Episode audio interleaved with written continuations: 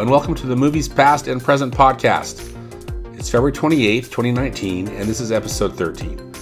I'm your host, Stanford Clark, and I'm podcasting from the crossroads of the West in beautiful Salt Lake City, Utah. Just like my blog, moviespastandpresent.com, I'll be providing recommendations, commentary, and reviews about current and classic cinema. Thanks for tuning in, and let's get started.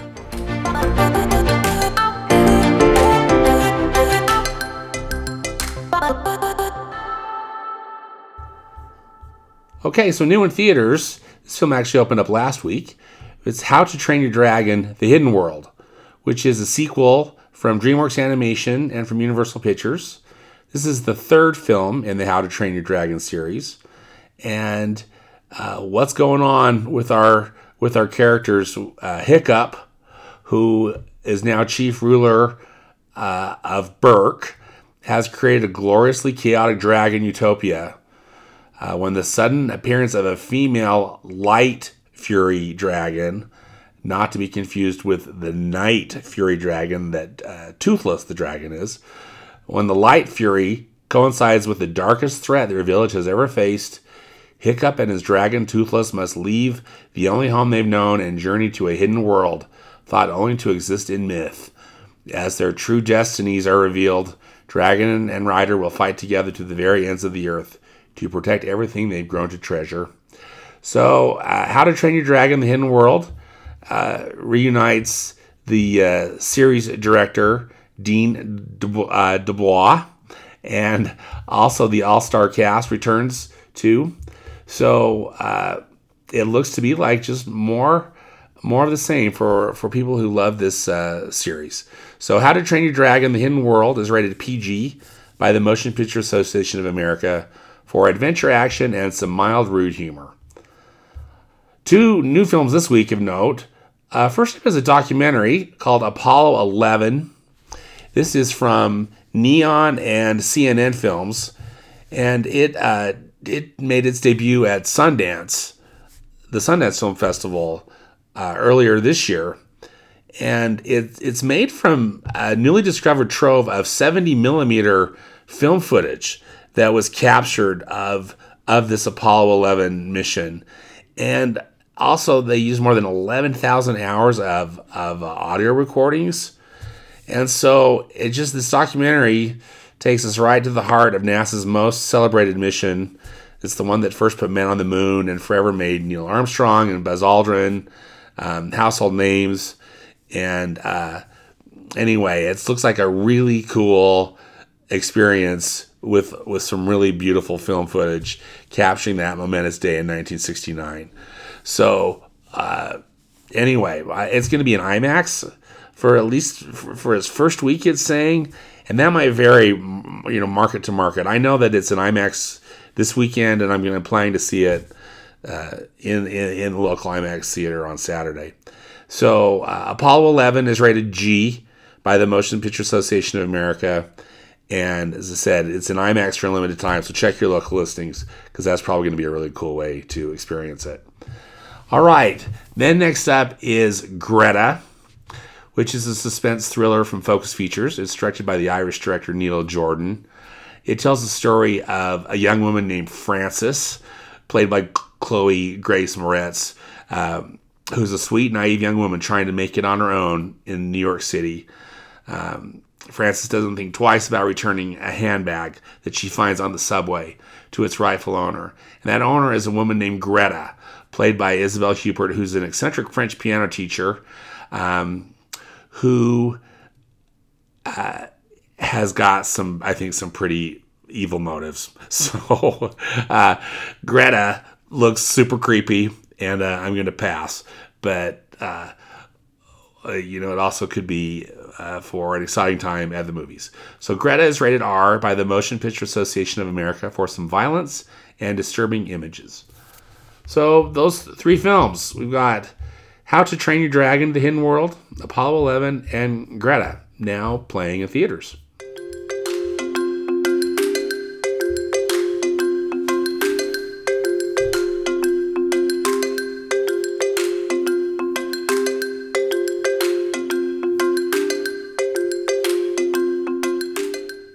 I'm combining the reviews and classic cinema corner segments this week. Uh, first up, did you watch the Oscars last Sunday? Uh, I hope you're able to watch it and, and hope the films you were rooting for uh, won or that you just at least enjoyed the kind of craziness of the whole of the whole thing. Uh, normally, I, I fill out a ballot whether I'm going to a party or not, and I really fuss over it. I want to make sure I see as many of the films as I can and do all this research. And I just, you know, I mean, I think there is this competitive streak in me. I want to win. I want to make sure that I, I uh, ace the Oscar ballot. And I got to tell you, I've I, I I've been burned so many years because you know who can you can't predict some of this stuff it, it, it's pretty logical, but then this is not a, a, logical organization, and and crazy things happen. And why should I beat myself up over not doing as well on a ballot of something that honestly I have no control over? So uh, this year I scrapped doing a ballot, and I just watched and I just watched it and just and just enjoyed the show as it as it uh, kind of unraveled. or just as it went forward. Uh, and I have to tell you, the, my experience was infinitely better. So I think that's what I'm going to do from here on out. Even if I do get invited to a party where you got to fill out a ballot, I'm probably, I mean, you know, maybe I'll do it, but I'm just, I'm just going to kind of not really care. Uh, I enjoyed it so much more. Uh, the uh, the winners were, I think, some were expected and some some weren't I think a big upset was was uh, in the best picture category. The film Green Book won, and if you listen to my podcast, you know the Green Book was a film that I I, I thought was really solid and just solid entertainment, and also a thought provoking, interesting film.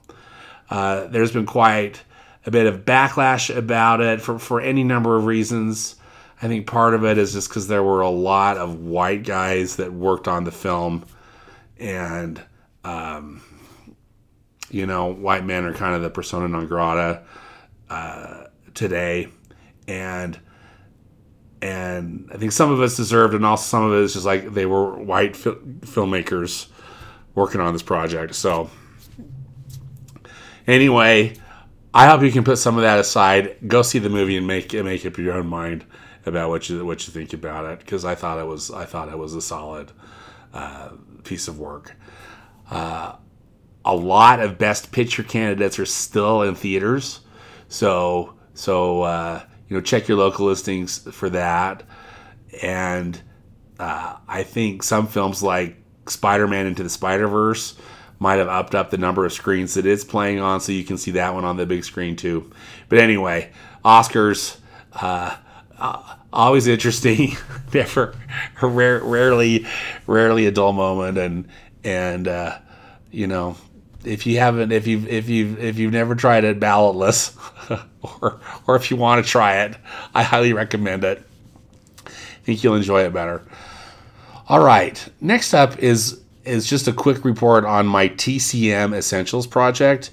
You know, I'm I'm watching 52 movies this year that are listed in a really great book that Turner Classic Movies put together a couple years ago called The Essentials, and uh, they worked with uh, a writer named Jeremy Arnold, and the book is very well researched and, and well well put together. I just hi- highly recommend it.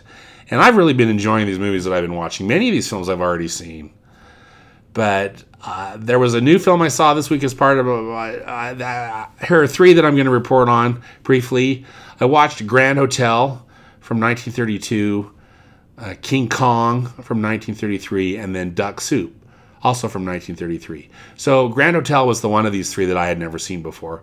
It's uh, it's a drama uh, set shockingly in in a hotel. It's it's it's the Grand Hotel in Berlin. This is based on a play, but it uh, it stars one of the, the a couple things that are I guess that are noteworthy about this film at least that are mentioned in the book, and that I, I you know I thought too after definitely after watching it, but it it's got this interweaving storyline, which is something which is which is a thing we see in a, in a lot of films, of course, but I think this was it was somewhat different back in the day when this came out, and also because of these intersecting storylines, it it sh- this film shared top billing with five of five really big stars back in the day of MGM. So rather than giving one of them top billing, it gave five five these five stars all top billing.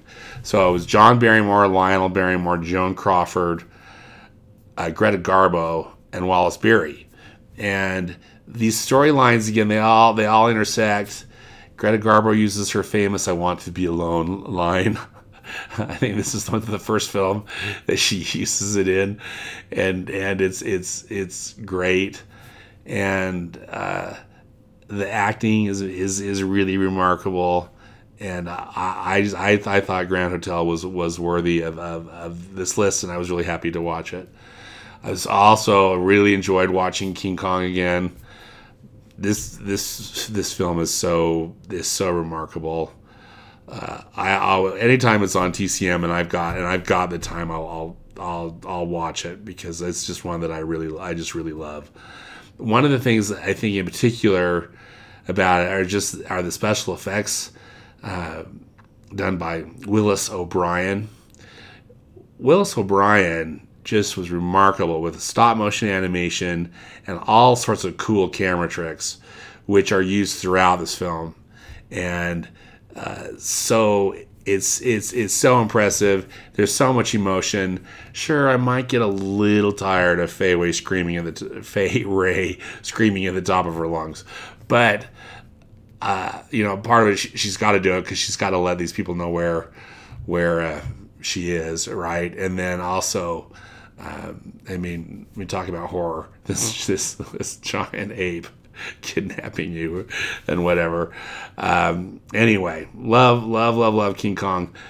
One interesting thing to note about Willis O'Brien, I think he really is the, the pioneer of, of, of movie special effects, and in the lobby of Lucasfilm and Industrial and Magic, their special effects arm, that they the, their office building in, in, the Presidio in San Francisco in California, there is this really great statue of of Willis O'Brien and uh, manipulating the King Kong puppet uh, at the, on the on the little you know recreation of the uh, of the miniature Empire State Building, and I just think it's so cool that they put it there because you know nobody does movie effects better than than Industrial Light Magic. And and for them to to pay tribute to where their craft started and you know and where they've come from I, I thought was was uh, particularly meaningful. All right, and then finally in my TCM Essentials viewing project these last few days has been uh, the Marx Brothers crazy comedy Duck Soup, again also from 1933. This stars all four Marx Brothers um, Zeppo, who was not in all of the films, he went off to become an agent, uh, if I if I remember correctly in my reading. But uh, the, all four of them are in this one, and it's it's just zany and and it's so funny, and so politically incorrect, and just uh, you know they use they do a lot of these gags that I, you know they just had made famous over the years, and as well as there's this Mad Cat musical number near the end that you you just it has to be seen to be believed. So if you've never watched a Marx Brothers film or you need a good laugh, uh, Duck Soup, so good. So those are my TCM essentials for the week. Another cool experience I had that I want to talk to you about was uh, I got to see uh, Walt Disney Animation's 1959 film Sleeping Beauty on the big screen uh, a few days ago. I belong to the D23 fan club, which is operated by the Walt Disney Company. It's their official fan club, and they do they provide a lot of cool experiences. If you're a, if you're a Disney fan, uh, I'd highly recommend looking into D23 if you haven't. It's uh, D23 is celebrating their 10th year and so that's pretty cool. But uh, you can go to d23.com again. I'll have links to this in the in the uh, uh, podcasting notes on my on my blog. But about, I mean, it varies year to year. But they they they offer a, a chance to go see a movie in the main studio theater on the Disney Studios lot in Burbank, California. Maybe, I don't know, I mean, a handful of times. This year they're doing it four times, so once a quarter. But it is always a high quality experience, and this this one was just no exception. So it's it's a matinee typically. It's on a Saturday, so there's no you know there's not a lot of, of the regular employees on the on the studio lot, and uh, the lot the, the lot there is it's really just kind of a magical place for, again for lack of a lack of a better word, but they it's it's it's a very controlled experience. You know, your names are on on lists, and they really are watching where you're going, and who can blame them? Uh, I just think it's marvelous they even let you let you know let people on the lot too that aren't you know that aren't vetted employees. Uh, so the, the, the you, you, park the car. They've got they, they they typically have you park in what they call the Zorro parking lot. It's a HiRace parking lot, but it's it's just a, it's just a modern parking lot that was built on a on a place where they used to film the Zorro television series from from the 1950s, where they had you know they were back when most of the studios, including Disney, had their own backlots, and they were using and they used them to do a lot of, you know, their exterior shots for for their film and TV productions. And so you park in the Zorro lot, and then uh, there was you know a, a, controlled queue, but they had us check in, and uh, they gave us a, a wristband, and then we were able to walk from the Zorro lot into the center of the studio lot complex where the studio theater is. Now, uh, that's always fun. You get to walk underneath the big Walt Disney Company water tower and just see some of the fun buildings and signage and things that they've got got around. You walk past a couple of sound stages, and it's there's just there's a special feeling there because you know that uh, so many cool things were made there. You know, there films like Mary Poppins and Twenty Thousand Leagues Under the Sea. Uh, not to mention just you know the Mickey, the original Mickey Mouse Club from the '50s, and and just just all this great, great history there on the studio lot. You get to the center of the complex where this theater is. This theater is immediately across from the original animation building.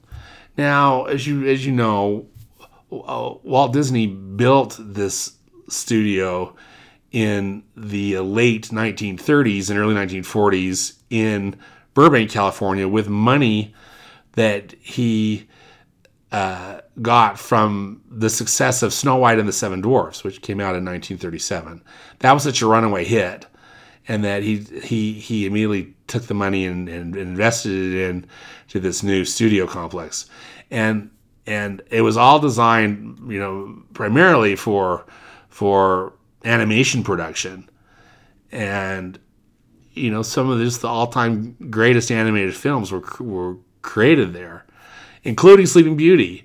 So that was one of the things that I just loved about this. Here we're uh, going to see this movie in this lovely state-of-the-art theater that they've got there on the studio lot. They, have you know, really upgraded the theater, stadium seating, and uh, Dolby stereo and pristine digital product projection, but still just knowing that just a few hundred feet away, that's where this film was made. You know, with all all this hand drawn, amazing animation, uh, seeing seeing Sleeping Beauty in such a with such a beautiful print.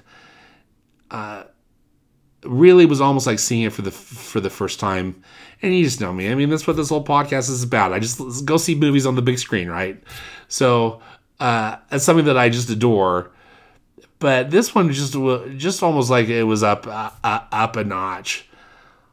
I've always thought that Sleeping Beauty had some maybe some plot issues or it was just a little slow. But I tell you, those all just washed away when I when I was able to just enjoy every frame of that film, magnified on the big screen, seeing with a group of it, with an, with an appreciative crowd that was you know booing Maleficent and cheering on Philip and the Good Fairies, and I mean, it just it was so fun. They everybody was people were respectful, but but it just made you know it's one of those experiences that makes it fun when you're watching you know, with a with a highly appreciative and knowledgeable crowd, and uh, just admiring this artwork so much. I've always loved the art of Eyvind Earle, who was the uh, basically the the art director or production designer for this for for this film, and I'll put a link to some of some stuff about him in, in the notes if you're if you're unfamiliar with it. But but uh, his his art is this the art that he he's he, he was quite an amazing artist to begin with. And then the art that it was employed for this film was this interesting combination of a medieval tapestry and mid-century modern all combined to, into this glorious, glorious, and very unique looking film. So uh, that was just an A plus experience.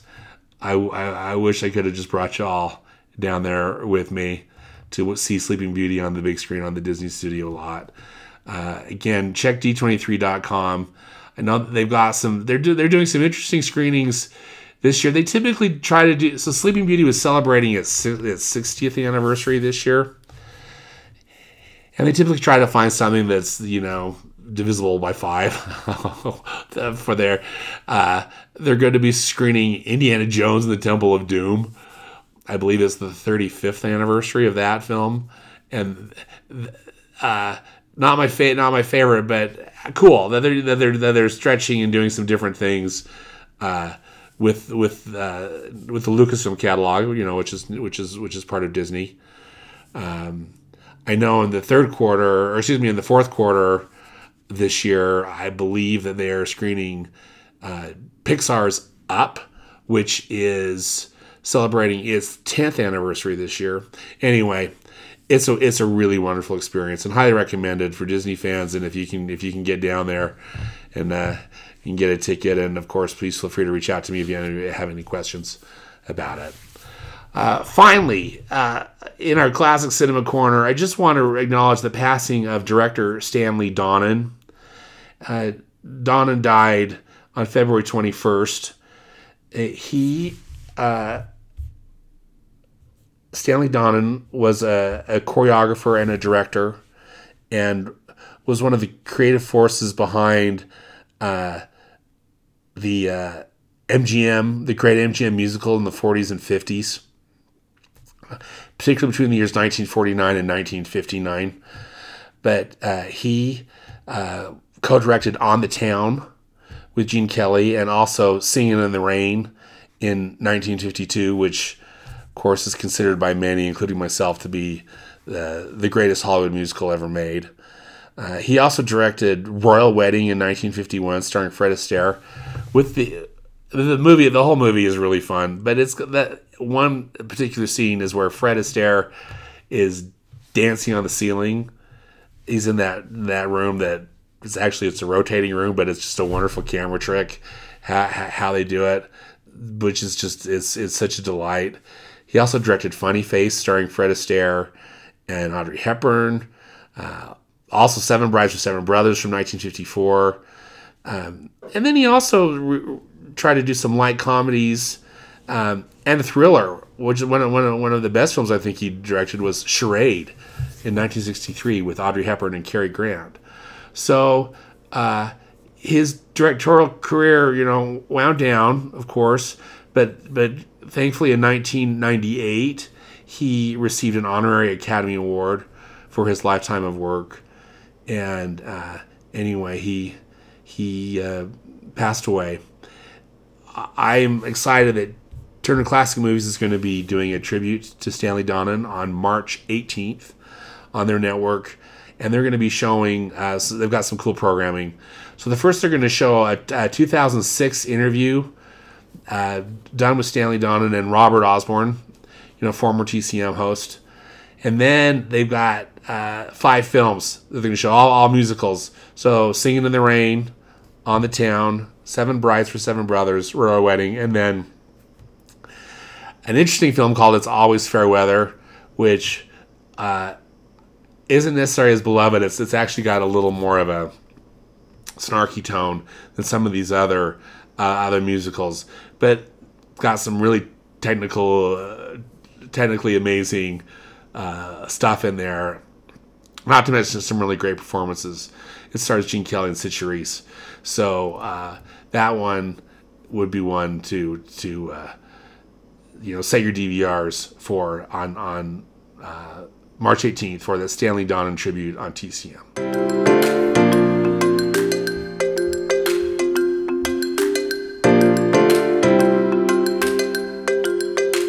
Okay, for recommendations, it's just more as just to be uh, made aware of of the the classic film Gone with the Wind.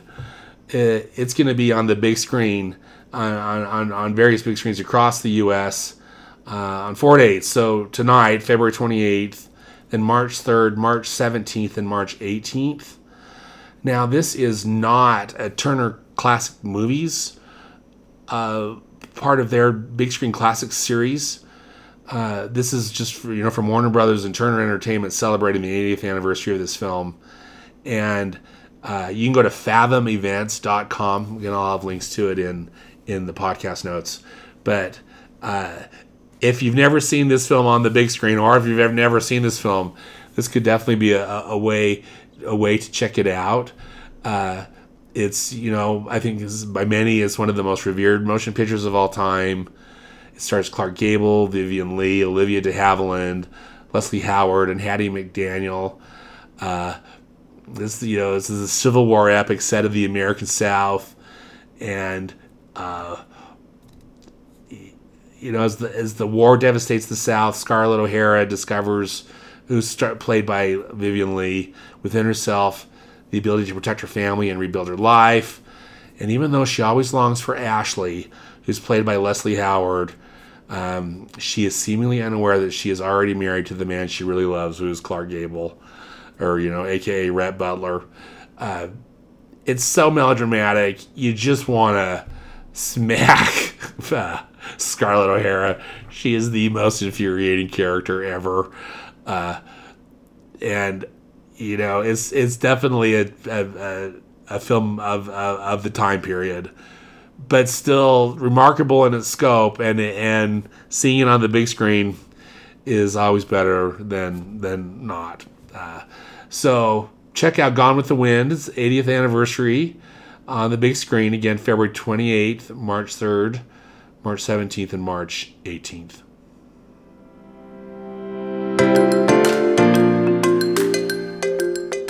Well, that does it for this week's episode.